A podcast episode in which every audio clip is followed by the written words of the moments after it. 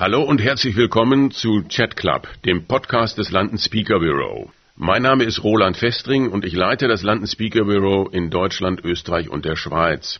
Das London Speaker Bureau zählt zu den international führenden Referentenagenturen mit 20 Büros weltweit. In unserem Podcast möchten wir Ihnen unsere Referenten, Redner, Moderatoren in einem persönlichen Gespräch vorstellen. Weitere Informationen zu den einzelnen Persönlichkeiten finden Sie auf unserer Website zum Beispiel finden Sie dort Rednerprofile oder auch Videos. Wenn Ihnen dieser Podcast gefällt, können Sie ihn auch abonnieren. Das geht zum Beispiel bei Spotify. Weitere Informationen dazu finden Sie auch bei uns auf der Website unter londonspeakerbureau.de slash podcast. Ich freue mich sehr, heute Julius van der Laar zu begrüßen. Julius van der Laar ist Politikwissenschaftler und Kampagnen- und Strategieberater. Äh, er ist als Basketballprofi in die USA gegangen und ist schlussendlich im Wahlkampfteam von Obama gelandet. Richtig. Das besprechen wir jetzt gleich. Ja, ja. Julius von der La und ich kennen uns schon seit einiger Zeit, deshalb duzen wir uns jetzt auch im Podcast. Hallo Julius. Roland, schön hier zu sein. Ja. Tausend Dank für die Einladung. Ja, sehr gerne, sehr gerne. Ja, Julius, deine Themen ganz grob äh, richten sich natürlich um das Thema, um die Themen Campaigning, Social Media, Big Data. Aber natürlich hast du eine gewisse Berühmtheit bestimmt schon erlangt in Deutschland, insbesondere weil du als einer der ganz, ganz wenigen Deutschen auch ein Wahlkampfteam in den USA dann begleitet hast und dann auch noch eine so erfolgreiche Kampagne wie von Barack Obama. Richtig. Ja, jetzt ist es ja so, in Deutschland und in den USA haben wir komplett unterschiedliche Wahlsysteme und äh, die Ergebnisse sind manchmal für Deutsche gar nicht so richtig verständlich. Was aber noch weniger verständlich ist, ist die Art und Weise, wie die Kampagne, wie der Wahlkampf organisiert wird, wie der aufgebaut wird. Kannst du uns dazu einfach mal so ein paar Eckpunkte sagen? Was sind die wesentlichen Unterschiede zwischen den äh, Wahlkampfstrategien in den USA und in Deutschland?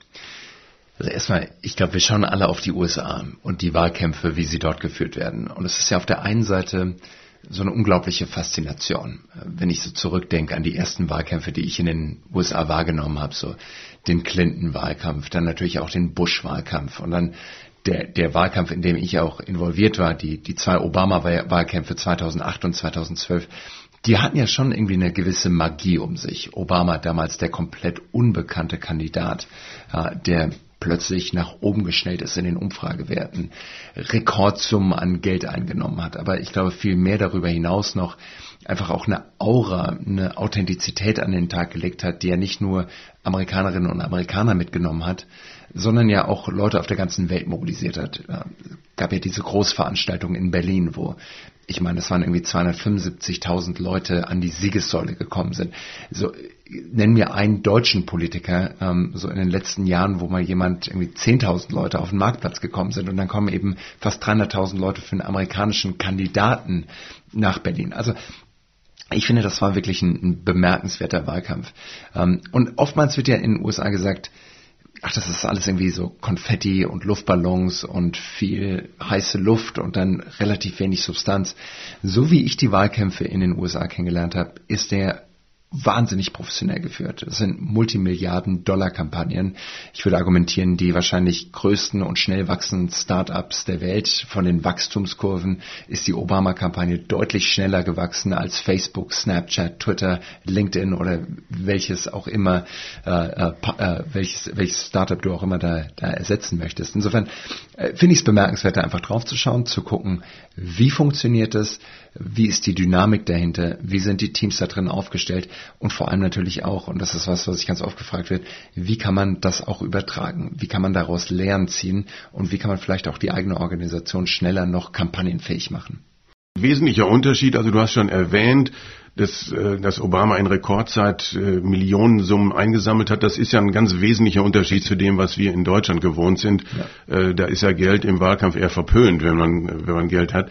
Äh, und auch die Kampagnenführung selber, gibt es da auch Unterschiede? Man sieht häufig ja im Fernsehen Leute an den äh, Haustüren klingeln. Ja. Ist das vergleichbar mit hier oder gibt es da unterschiedliche Art, wie das organisiert wird? Auf der einen Seite gibt es natürlich einen Haufen Parallelen. Auch hier klingeln Leute an Haustüren, ähm, in den USA auch. Wenn du ganz konkret bei diesem Beispiel bleiben möchtest, ich, ich kann mich erinnern, 2012, ich habe in Ohio gearbeitet, war dort für die Schlussmobilisierung mitverantwortlich. Und es war halt einfach bemerkenswert zu sehen, wie einfach so ein 18-monatiger Wahlkampf dann auf der Schlussgraden, wo einfach jedes Zahnrad ins andere gegriffen hat.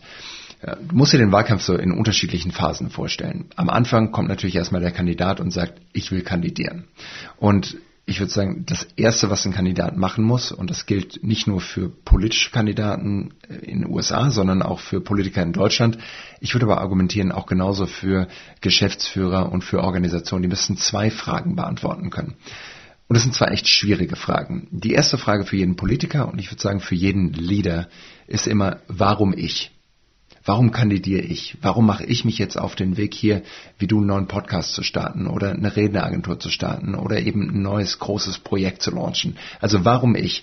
Und die zweite Frage, und die wird, glaube ich, oftmals unterschätzt, das ist die Warum jetzt? Warum genau zu diesem jetzigen Punkt? Also warum ich und kein anderer? Und dann, was ist der Kontext, in dem wir gerade agieren? Und ich habe da schon die skurrilsten Antworten bekommen, wenn ich mit Politikern arbeite, auch hier teilweise in Deutschland wie gesagt, dann stelle ich immer diese, diese harten Fragen am Anfang. Und äh, die andere Frage, die oft noch kommt, ist, sag mal, Roland, warum kandidierst du eigentlich? So egal für welches Amt. Und da kommen die skurrilsten Antworten. Antwort ist dann, äh. Ja, und, und das ist ja auch eine extrem schwere Frage, weil es natürlich zu der Grundmotivation geht. Was treibt dich eigentlich wirklich an? Und ich, da kommen die skurrilsten Antworten. Ähm, ich werde nicht den Namen sagen, aber es war ein Kandidat für den Bundestag und ich habe ihn gefragt, warum kandidieren Sie eigentlich? Er sagte dann, naja, und ich tausche jetzt die Namen aus, der Walter hat gesagt, ähm, er möchte es dieses Jahr nicht mehr machen.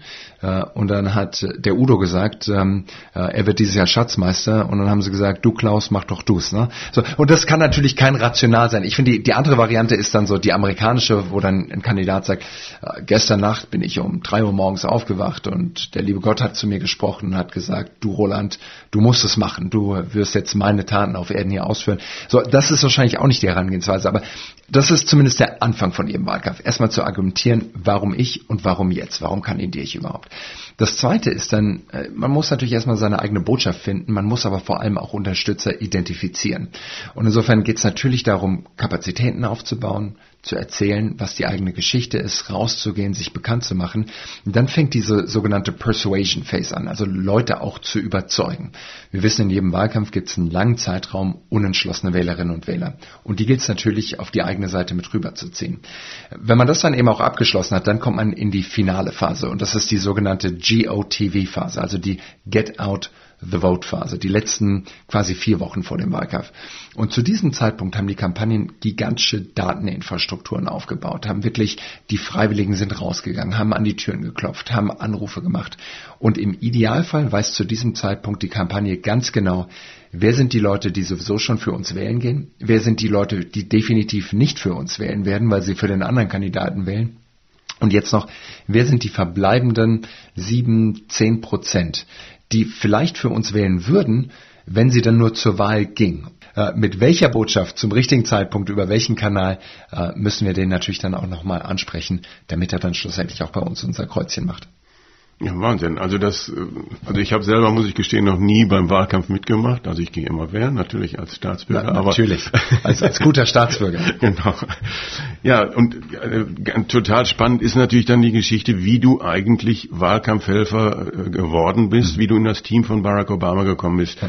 Wenn ich das in meinen eigenen Worten so sagen darf, dann verstehe ich das Du bist als junger Mann als sehr, sehr vielversprechendes Basketballtalent in die USA gekommen. Ich werde der nächste Dirk Nowitzki geworden. Genau. Ja. Ich finde, das, das muss man einfach mal in all dieser Klarheit sagen. So, so erzähle ich mir zumindest selber die Geschichte. Ja. Genau. Ja. Nee, also du hast mir das Wort jetzt aus dem Mund genommen. das andere mit den Mädels, das ist natürlich, das kommt noch dazu, dass die alle hinterhergelaufen sind und Julius, Julius, Julius gerufen haben. Und dann dieser Schock, dass du nach einer, ich glaube nach zwei Verletzungen einfach deine Basketballkarriere an den Nagel hängen musstest. So, das heißt, es war ein irrsinniger Umbruch zum einen in deinem Leben, in einem fremden Land. Du hattest dein Studium schon aufgenommen. Und jetzt musstest du dich quasi auch selbst neu erfinden und wolltest nicht auf den Anruf warten vom lieben Gott, der dir morgen zum drei dann sagt, ja. geh in das Team von Barack Obama. Richtig, ja. Also wie ist das dann weitergegangen? Nimm das Zepter so in die eigene Hand es war wirklich so. Ich, ich hatte hier in Deutschland in, in Gießen gespielt, in Lich und äh, wollte einfach Profibasketballer werden. Das war der große Traum. Ähm, keine Ahnung, seit, seit den Teenagerjahren. Ich hatte natürlich auch mein Michael Jordan Poster im Kinderzimmer hängen und habe jeden Tag wie ein Irrer Basketball geübt, habe Krafttraining gemacht und wollte einfach der bestmögliche Basketballspieler werden. Ähm, und dann geht natürlich auch noch dieser Traum in Erfüllung und ich komme in die erste College-Liga, ähm, spiele da teilweise vor 10, 15.000 Leuten College Basketball. ESPN überträgt live unsere Spiele. Und es ist aber ein fantastisches Gefühl. Ähm, und dann fangen halt einfach die Verletzungen an. Erst reiße ich mir das linke Kreuzband, dann ein Jahr später das rechte Kreuzband, dann habe ich nochmal eine richtig gute Saison und Spiel und, und, und Score und es läuft alles richtig gut und dann kommt eben der dritte Kreuzbandriss. Ich kann mich an den Moment erinnern, als es gestern gewesen ist. Ich verliere vorne den Ball, ähm, der Gegner schnappt ihn sich, es war gegen College of Charleston, dribbelt zurück und äh, ich renne hinterher, block noch den Wurf vom Point Guard, der danach bei Alba Berlin spielte. Ähm, nur lande ich dann eben auf dem Boden. Und in dem Moment, wo ich unten auf dem Boden ankam, merke ich schon, die Stabilität ist weg, so mein Knie bricht nach links weg und ähm, ich wusste in dem Moment so, die Karriere ist vorbei, noch als ich da unten auf dem Boden lag. Und das ist genau dieser Moment dann, wo du auch merkst, so, so, da geht nicht nur ein Abschnitt zu Ende, sondern so der Traum platzt. Und das war natürlich total hart. Ähm, ja, glücklicherweise, ähm, wie gesagt, hatte ich da das zweite Standbein, weil ich eben Politik, Kommunikationswissenschaften studiert habe und mich schon auch für Politik einfach wahnsinnig interessiert habe. Ich hatte Barack Obama auf dem 2004er Parteitag äh, gehört. Äh, da, zu dem Zeitpunkt habe ich auch noch Basketball gespielt, aber war fasziniert von, von der Rede, die er damals gehalten hat. Und das war diese berühmte Rede, es gibt nicht die blauen Staaten, die roten Staaten, sondern es gibt nur die Vereinten Staaten von Amerika. Und äh, ja, als, als, als ich dann da in dem Reha-Prozess drin war, wurde dann relativ schnell klar, Barack Obama wird kandidieren im Jahr 2007. Und ähm, das war für mich einfach klar, ich will unbedingt für diesen Mann arbeiten. Als er dann auch wirklich seine Kandidatur angekündigt hat, äh, habe ich mich noch an dem Tag bei der Kampagne gemeldet und habe gesagt, ich will einen Studentenclub für Obama an unserer Uni starten, einer super konservativen Stadt in Greenville, South Carolina. Und trotzdem haben wir dort unseren Club gestartet. Ähm, ich habe ein paar Wochen später Obama zum ersten Mal kennenlernen dürfen, was natürlich fantastisch war. Viel wichtiger war es aber, seinen Kampagnenmanager damals kennenzulernen, David Pluff der mir dann in der Tat auch einen Job angeboten hat für 1500 Dollar im Monat, einer Benzinkarte und Zugang zu der Liste der Top-Spender, die ich dann durchtelefoniert habe und mir eine Übernachtungsmöglichkeit im Poolhaus organisiert habe. Insofern, ich habe echt gut gelebt. Ähm, also in welchem Verhältnis standen jetzt die 1500 Dollar zu dem, was du als Basketballprofi bekommen hast? Ich, ich hätte natürlich später viele, viele Millionen verdient. Ähm, Soweit ist es natürlich nicht gekommen, weil im College, die haben mir zwar ein Stipendium gegeben und ich glaube, mein Stipendium war 55.000 Dollar pro Jahr wert amerikanische Unis sind unfassbar teuer, was natürlich ein, ein, Traum war, nicht für einen amerikanischen Uniabschluss zu bezahlen zu müssen. Aber ähm, äh, es war dann doch äh, äh relativ schmal. Aber das Tolle ist natürlich auch, wenn du in der Obama-Kampagne arbeitest und in jeder Präsidentschaftskampagne, du arbeitest 18 Stunden am Tag. Ähm, wir hatten keinen Tag frei die Woche. Es waren sieben Tage die Woche Job. Ähm, ständig bringen dir irgendwelche Leute Pizza und Donuts äh, irgendwie mit rein und unendlich viel Kaffee. Das heißt, du hast auch gar keine Chance, Geld auszugeben. Äh, dementsprechend äh, war es jetzt auch kein großes Problem und die Erfahrung war natürlich die, die einmal im Leben kommt. Ja, klar, ja, klar. Und dann hat er auch noch gewonnen. Und dann hat er auch noch gewonnen, was natürlich den, den, den grünen Abschluss gemacht hat. Ja. Und ist er auch, warst du dann auf der finalen Wahlkampfparty dabei, wo er dann auch gesprochen hat? Es war brillant. Ja. Wir hatten natürlich die, die Wahlnacht selber, die, wo es einfach nur drunter und drüber ging äh, und wir bis drei Uhr morgens dann in dem Raum saßen, wo alle Informationen zusammengekommen sind. Aber ich glaube, der, der Moment, wo wir dann wirklich gefeiert haben, war die Inauguration am 20. Januar äh, 2009, als Obama dann auch eingeschworen wurde. Und ja, das ist dann so, dass es immer die ganzen Bälle gibt, äh, diese offiziellen Bälle, wo Obama und Michelle Obama dann kommen und auch immer noch einen Tanz aufs Parkett legen. Ich hatte mir damals extra einen Frack geliehen und bin natürlich hingegangen und zwar großartig. Morgens stand mir noch, ich stand so ein, äh, ein paar Meter weg von Obama unten auf dem Rasen und habe hochgeguckt, als er dann die Hand auf die Bibel gelegt hat und eingeschworen wurde.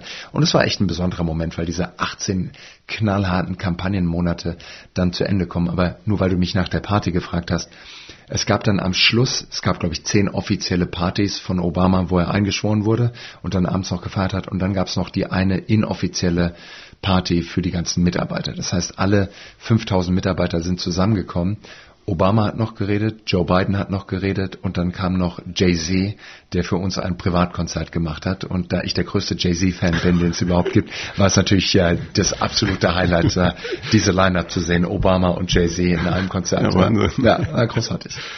Ja, aber jetzt kommen wir mal wieder auf das harte Thema zurück, nämlich der Wahlkampf in Richtig. den USA und der Vergleich mit Deutschland. Ja. Äh, das wenige, was ich davon verstehe, ist ja, dass im Prinzip alle Präsidenten in den USA ihren, Job so verstehen, dass ab dem ersten Tag im Amt der Wahlkampf für die nächste äh, Kandidatur beginnt. Richtig. Wie war das jetzt bei euch? Also ihr habt die Nacht durchgefeiert, Obama, Biden haben geredet und wie ging es denn am Tag nachher weiter? Ging sofort, geht sofort auch offiziell in den Wahlkampf oder wie geht dann, wie ging es dann für euch in die nächste Runde? Ich glaube, dass wir da schon einmal einen Unterschied sehen von 2008 beziehungsweise, beziehungsweise dann 2009 und auch so, wie wir es im Moment erleben. Aber ich glaube, dass insgesamt, äh, früher war es ja so, dass eine ein Medienzyklus 24 Stunden gedauert hat. Und es gab irgendwie die eine Nachricht, die dann den ganzen Tag über gespielt wurde. Mittlerweile sind wir in einem permanenten Medienzyklus, äh, dass quasi mit einem Tweet auch wieder die komplette Presselandschaft umgekrempelt werden kann und das vielfach am Tag. Ähm, das andere, was wir sehen, ist, und das ist auch das, was du gesagt hast, die Permanent Campaign. Also, dass wir in einem permanenten Kampagnenmodus sind. Und ich finde, das macht auch Sinn, weil es natürlich konstant auch darum geht, die Deutungshoheit neu zu definieren und dass es auch immer ein Wettlauf um die Deutungshoheit ist. Ich glaube, eine Sache, die ich im amerikanischen Wahlkampf gelernt habe, ist, dass eine Kampagne auch immer ein Wettkampf darum ist, wer kann öfters bessere neue Informationen auch in den Medienzyklus mit reinbringen. Oftmals sehe ich so in Deutschland, wir haben gerade was Gutes gemacht und dann ruhen wir uns auch so ein bisschen darauf aus und hoffen, dass es doch jetzt einfach auch noch so im Longtail irgendwie die nächsten zwei, drei Tage auch noch so resoniert. Und das ist, glaube ich, der Unterschied in den USA. Du sagst, wir haben gerade gestern einen tollen Erfolg gehabt. Was können wir heute Morgen schon wieder Neues liefern? Weil wenn wir nicht liefern, dann fangen erstmal an, die Journalisten zu graben und im Zweifelsfall suchen die was raus, was uns eher schädlich ist. Oder der politische Gegner kommt halt. Also es ist ständig ein Wettlauf um die neuen Informationen und die Deutung. Und dann hast du dich ja irgendwann auch entschieden, zurückzukommen nach Deutschland. Richtig.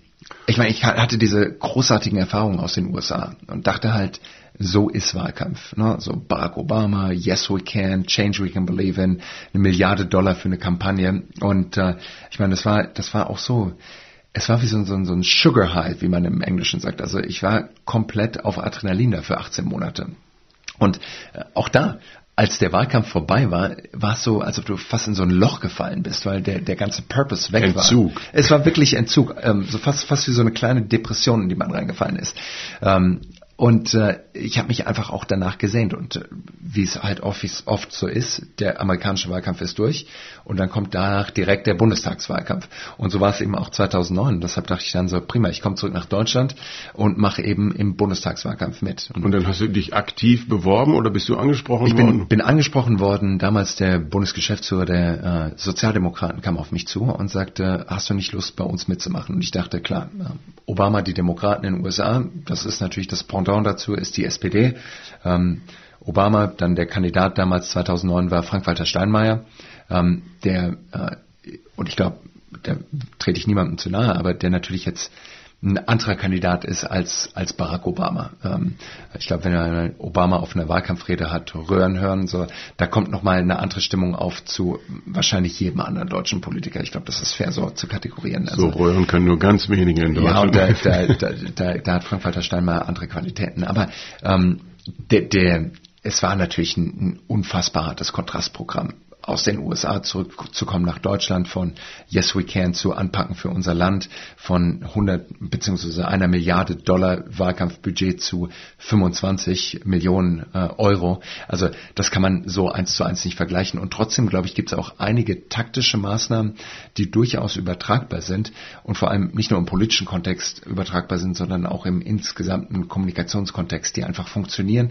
und die man sich auch genau anschauen sollte. Also kannst du da mal ein, zwei nennen, wo du sagst, also das ist, das ist eins zu eins übertragbar, ist unabhängig schlussendlich vom Geld, weil natürlich ja. macht das einen großen Unterschied, ob ich eine Milliarde oder 25 Millionen habe. Da wird ganz anders hingeguckt in Deutschland aufs Klar. Geld. Das ist ja fast Klar. verpönt, Klar. wenn man Geld aufwendet dafür. Richtig. Aber so von diesen Punkten her, wo du sagst, also das funktioniert Auf jeden Fall. Ja, also ich glaube, das eine ist, und es gibt natürlich kulturelle Unterschiede, aber das eine, was wirklich funktioniert, ist die Art und Weise, wie Amerikaner Geschichten erzählen. Und natürlich wird es jetzt einige Leute sagen, geben, die sagen, hey, gut, der Amerikaner funktioniert schon noch ein bisschen anders. Es ist alles ein bisschen mehr Pathos in Amerika als bei uns in Deutschland.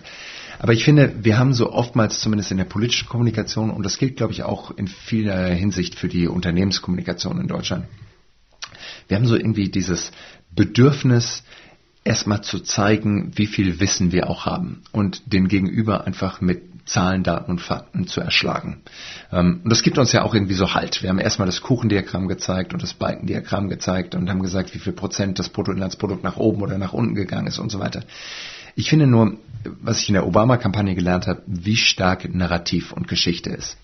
Und wenn ich jetzt versuche, das irgendwie runter zu kristallisieren, was es wirklich ist. Es gibt in der Politik im, im amerikanischen einen Satz, wenn ich ihn ins Deutsche übersetze, dann lautet der wie folgt. Löse niemals ein Problem, das keiner hat. Und im Umkehrschluss bedeutet das natürlich, verkauf das Problem, das du löst und nicht die Lösung. Nochmal, verkauf das Problem, das du löst und nicht die Lösung.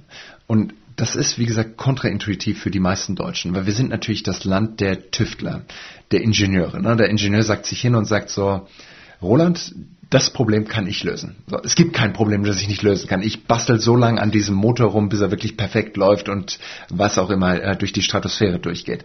Ähm, und ich finde halt, was wir von den Amerikanern lösen können, ist, wir müssen erstmal wirklich ein, ein Bedürfnis und vor allem Aufmerksamkeit für das eigentliche Thema schaffen, also Betroffenheit auch herstellen.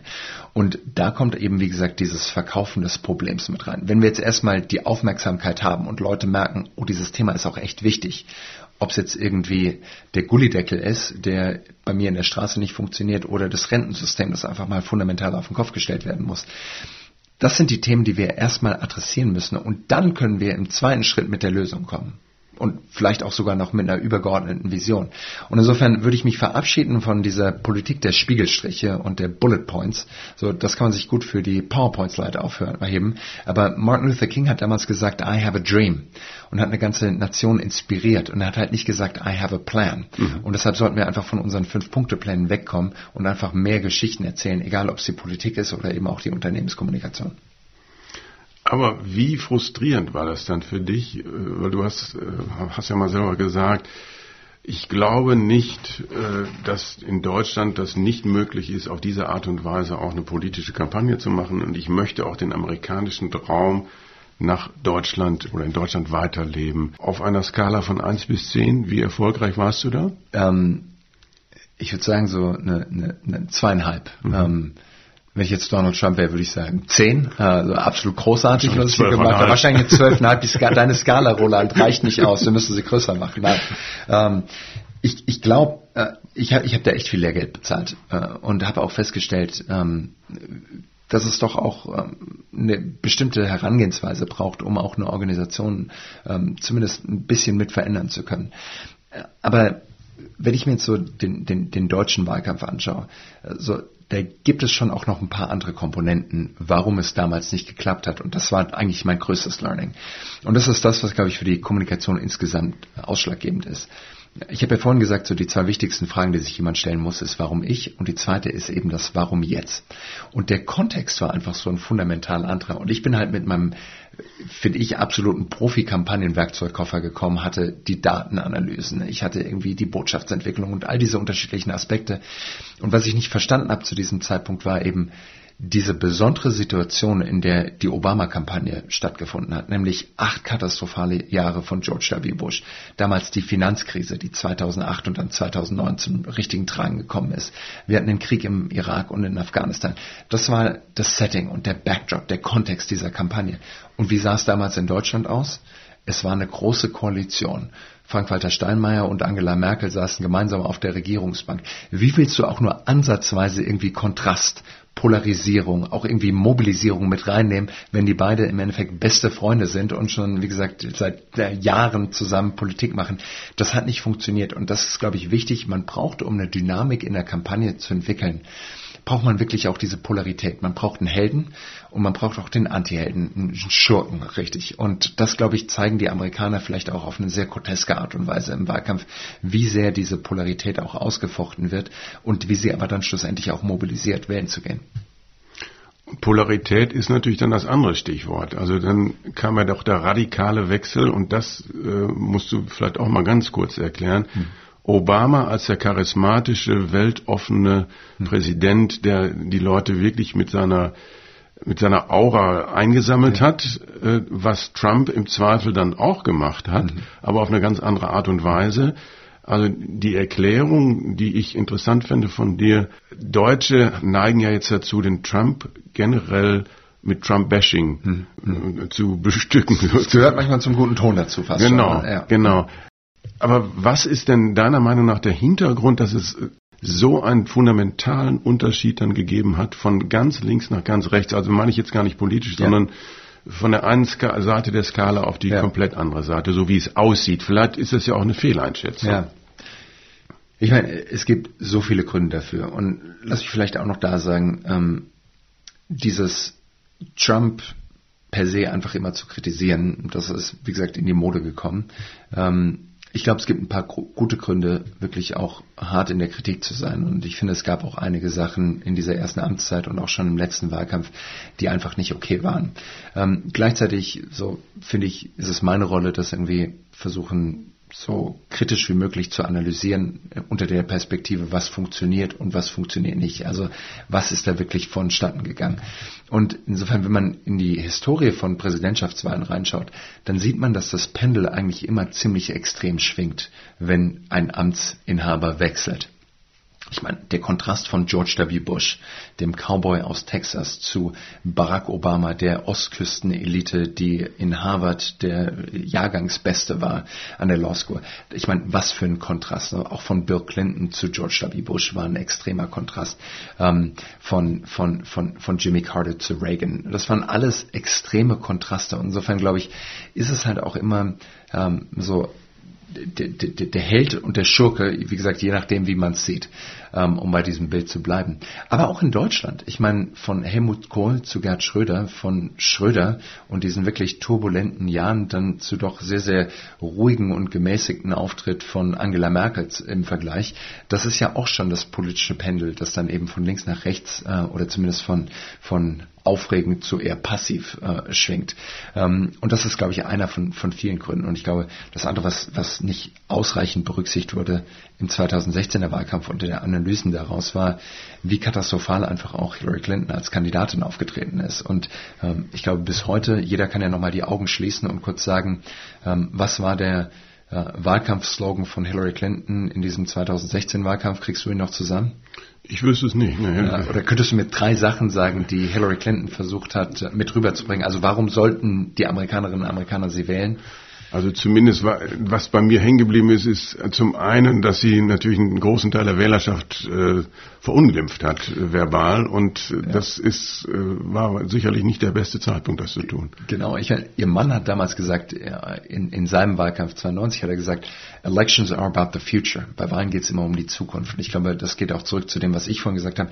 Du musst eine positive Vision für die Zukunft artikulieren. Und Hillary Clinton, glaube ich, hat nie dieses Warum ich und Warum jetzt gefunden. Äh, ähnlich würde ich argumentieren, wie auch Martin Schulz es im 2017er Wahlkampf nicht wirklich finden konnte, warum er kandidiert und warum zu diesem jetzigen Zeitpunkt. Und insofern, es war halt dann immer 2016 auch diese Frage nach dem, wer ist das kleinere Übel, Trump oder Clinton? Und das ist, glaube ich, nie eine gute Ausgangssituation. Aber ich finde es bemerkenswert, weil wir können wahrscheinlich alle noch den Slogan von Donald Trump wiedergeben, Make America Great Again. Und das Interessante ist, er hat damals 800 Millionen Dollar für seine Kampagne investiert. Hillary Clinton hat 1,3 Milliarden investiert und niemand weiß wirklich, wofür Hillary Clinton in diesem Wahlkampf stand. Und es geht eben zurück zu dieser Frage. All das Geld, all die Datensätze, all die tolle Rhetorik, all das ist im Endeffekt gleichgültig, wenn du nicht zurückkommen kannst und die zwei fundamentalen Fragen, warum ich und warum jetzt adressieren kannst. Und deshalb würde ich jedem, der hier zuhört, eben auch nur empfehlen, denkt einmal darüber nach. Also was ist euer Rational? Warum kandidierst du, äh, ob, ob es jetzt für ein politisches Amt ist oder wie gesagt auch nur für die nächste Phase im nächsten Projekt, das Meeting, das gerade angestoßen wird, aber das Rational, die Geschichte drumherum zu erzählen. Nicht den Fünf-Punkte-Plan mit auf den Tisch zu legen, sondern eine Storyline zu kreieren. Wo kommen wir her? Wo wollen wir hin? Was ist das eigentliche Problem, das wir lösen? Und dann erstmal das Problem zu verkaufen und dann auch erst mit dem, mit dem Fortschritt und der Lösung zu kommen. Also das heißt, das äh, würdest du auch so sehen, was du jetzt Unternehmern oder Führungskräften mit auf den Weg gibst, dass du sagst, das gilt ja nicht nur in der Politik, sondern es gilt auch im nächsten Meeting. Absolut. Ähm, also deshalb, also du, du hast ja, in, darf man ja so sagen, in jungen Jahren sehr interessante und profunde Erfahrungen in der Praxis gemacht. Also das ist äh, einfach mal diese beiden Fragen zum einen, aber zum anderen auch, äh, wie du mit Social Media schon umgegangen bist und dann auch mit den großen Datenmengen. Das ist jetzt zweimal so im Nebensatz schon angeklungen, aber das ist ja heutzutage ein wahnsinnig spannendes Thema und wahrscheinlich ohne Big Data lassen sich gar keine Wahlen mehr gewinnen, also ohne die jetzt entsprechend auszuwerten. Richtig. Ähm, wo würdest du da sagen, da sind, habe ich so zwei, drei Punkte neben den beiden Fragen, die man jetzt sich auch für jedes Meeting letztendlich mal mitnehmen kann. Mhm. Äh, aber was jetzt die Auswertung von Social Media zum einen und zum anderen Big Data allgemein ist. Also ich glaube, so Social Media, ich meine, es ist ja Wahnsinn, wie quasi jeden Tag eine neue Plattform dazukommt. Und ich weiß, dass du ein großer TikToker bist und äh, ich glaube schon Millionen von Followern hast, äh, die dir da durch die Lande äh, dich begleiten. Ich, da kommt jeden Tag was Neues dazu. Nicht mehr in den USA jetzt, leider. Ne? Nicht mehr, nicht mehr in den USA. Da sollte man natürlich schon irgendwie überlegen, was sind gerade die Plattformen. Ich glaube, hinten dran muss eine Strategie stehen. Und für uns im Wahlkampf 2008, das war der erste Social Media Wahlkampf, war es ganz klar, wir wollen unsere eigene Infrastruktur aufbauen, damit wir direkt mit unserer Unterstützerschaft kommunizieren können. Wir wollen nicht den Filter der Presse haben. Das klingt jetzt vielleicht für den einen oder anderen antidemokratisch und die Presse ist doch das Organ, das das Ganze filtern sollte. Das mag alles sein, aber wir waren damals nicht die Bundeszentrale für politische Bildung. Wir hatten ein Ziel, eine Kampagne zu gewinnen und deshalb brauchten wir den direkten Kanal zu unseren Unterstützern. Und plötzlich war das eben möglich, dass wir Kontaktdaten einsammeln, E-Mail-Adressen einsammeln, Follower auf Facebook, auf Twitter und so weiter eben auch einsammeln einsammeln. Und das sollten gute Organisationen machen, sich überlegen, wie können sie ein System aufbauen, um direkt auch an die Daten ranzukommen, dass sie nicht durch irgendwelche Trittmänner durchkommunizieren müssen. So. Das andere ist natürlich auszuwerten, was funktioniert und was funktioniert nicht die Zielgruppen besser zurechtschneiden zu können und dann natürlich auch die Effizienz zu steigern und zu sagen, wie kann ich mit dem limitierten Budget in der limitierten Zeit, das ich habe, auch wirklich das Maximale rausholen. Und da kommen natürlich jetzt die Daten ins Spiel und Datenanalyse. Ich würde argumentieren, dass Daten der Brandbeschleuniger für gute Kommunikation ist. So, erstmal brauchst du deine richtig gute Botschaft. Warum ich und warum jetzt? So, wenn du deine Geschichte erzählen kannst, super. Jetzt kommen die Daten und die helfen dir herauszufinden, wer will diese Botschaft denn hören? Wie wollen die sie hören? Wo trifft das Ganze auch auf Resonanz? Und vor allem kannst du ihnen jetzt auch noch was an die Hand geben, den sogenannten Call to Action, dass die auch vielleicht noch aktiv werden und auch noch was tun. So. Und wenn ich jetzt den, den, den Datenwahlkampf, und den haben wir, glaube ich, 2012 revolutioniert, danach kam Evolution, aber die Revolution hat 2012 2012 im Obama-Wahlkampf stattgefunden. So, wir hatten etwa 20.000 Datensätze je Wähler. Und das hört sich jetzt erstmal total viel an. Aber ich will dir nur ein paar Beispiele geben. Wir wussten zum Beispiel, dass wenn du, Roland, einen Toyota Prius fährst, dass du eine 80-prozentige Wahrscheinlichkeit hast, dass du für Obama wählen wirst. Was erstmal faszinierend ist, finde ich.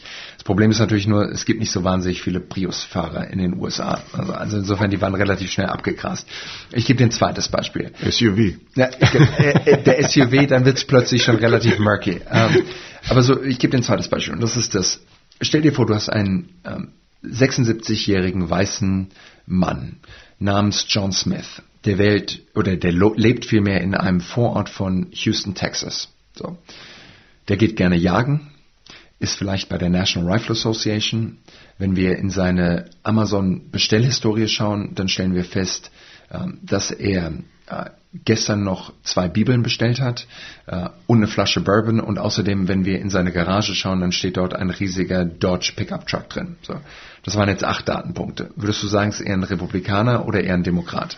Also eindeutig eher Republikaner und wahrscheinlich würdest du den bei dieser Eindeutigkeit dann auch erstmal auf die Liste, auf die rote Liste Auf die Shitlist setzen, genau, als Demokrat zumindest, absolut richtig. Ne? Und, und das waren, wie gesagt, acht Datenpunkte. Jetzt stell dir vor, wir haben 20.000 Datenpunkte wie 2012 oder 60.000 Datenpunkte, wie sie die Trump-Kampagne 2016 hatte. Und 2020 waren es noch viel, viel mehr Datenpunkte, die die beiden Kampagnen hatten. Insofern, da merkt man halt plötzlich, wie genau das Messaging wird, wie genau die Botschaft auf den Einzelnen, nicht eben auf eine demografische Gruppe oder eine Kohorte runtergebrochen wird, sondern wie gesagt, Roland bekommt von uns genau zu der richtigen Zeitpunkt, auf dem richtigen Kanal, die Botschaft zu den Themen, die ihn wirklich interessieren, mit dem Call to Action, den wir auch glauben, den er auch ausführen wird.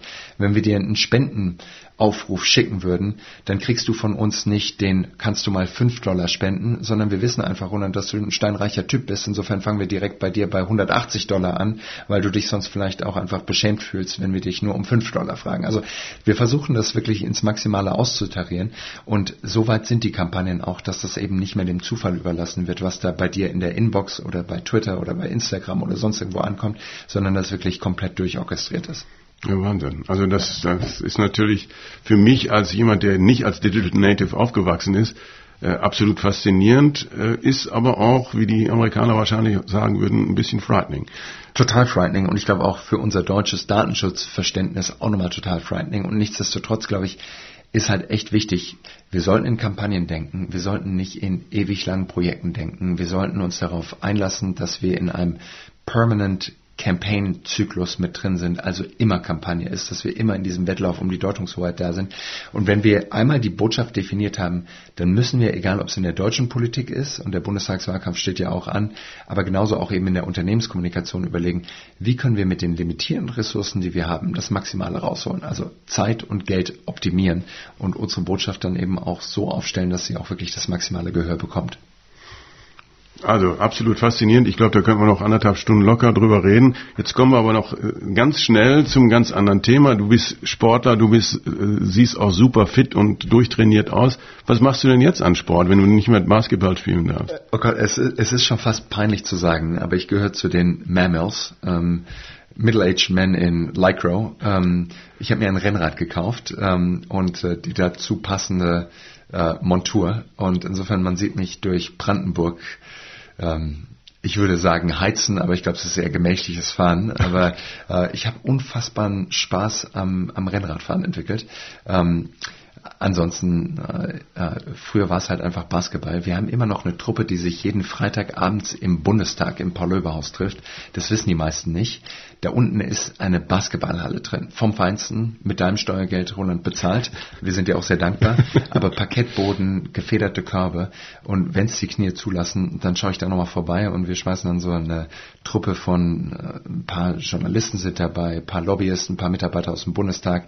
Äh, es hat sich auch schon einmal ein Abgeordneter mit dazu getraut. Aber das ist eine ganz gute Runde und die ist auch echt so competitive. Also da ist schon mal eine Nase gebrochen. Ähm, es, es, es flog auch schon mal eine Faust, nicht meine. Mhm. Aber ich glaube, da kommt dann auch so der, der Stress und auch so ja, vielleicht auch so ein bisschen, ähm, äh, ja, doch der, der Stress der Woche im Bundestag dann auch raus und da geht's richtig ordentlich zur Sache. Also es macht großartigen Spaß, aber ansonsten ist es Rennrad. ja, sehr schön. Ja, dann bleibt natürlich nur noch die wichtigste Frage. Was würdest du denn tun, um Barack Obama mal wieder zu treffen? Ah, du, äh, wenn er sagt, komm, dann komme ich. Ähm, das ist, glaube ich, äh, geht wahrscheinlich den meisten Leuten so. Ist aber jetzt schon länger her, dass er dich angerufen hat. Äh, wie gesagt, ich würde gerne so tun, als ob wir beste Freunde sind und äh, Barack und ich jeden Abend sprechen. So ist es natürlich nicht. Ich habe ihn ähm, äh, beim, beim letzten Besuch äh, gesehen, als er hier war, davor beim Besuch ähm, war in der, bei der Hannover Messe da, was, was echt schön war, wieder dabei zu sein und da auch in, in einem kleineren Kreis mit dabei zu sein. Aber ich mein, Aber Entschuldigung, wie muss man sich das vorstellen? Das, dann warst du tatsächlich mit einem kleineren Kreis bei ihm, habt ihr ein Bierchen getrunken oder? Bierchen war es nicht, dafür ist einfach der Zeitrahmen zu knapp oder wenn man ganz ehrlich ist, ich bin einfach zu unwichtig dafür. Ähm, aber wir standen in, in Hannover und haben natürlich auch nochmal da über ganz kurz, wohlgemerkt, über die alten Zeiten gesprochen. Aber ähm, ich finde, es ist einfach bemerkenswert. So, einfach nur in dem, in dem Kontext mit drin zu sein, wenn Barack Obama dort steht. Und wie gesagt, bei der Hannover Messe war es so, da saß dann Steffen Seibert war da und Angela Merkel war da und es war dann so eine Runde, Runde von geladenen Gästen ähm, und Obama hat eine, eine kleine Ansprache gehalten.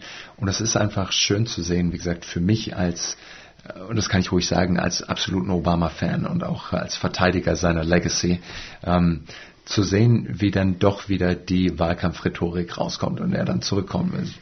How's everyone doing? So, it's good to see you. Hello. So, und, und es ist einfach noch der Alte, der natürlich jetzt eine andere Aufgabe hat und in einem anderen Kontext spricht. Aber ähm, ich verbinde natürlich damit eine unheimliche Hoffnung, eine unheimliche Energie auch, die dieser Wahlkampf damals ausgelöst hat. Eine wahnsinnige Aufbruchstimmung. Ich würde auch argumentieren, dass er in seinen acht Jahren echt viel hinbekommen hat.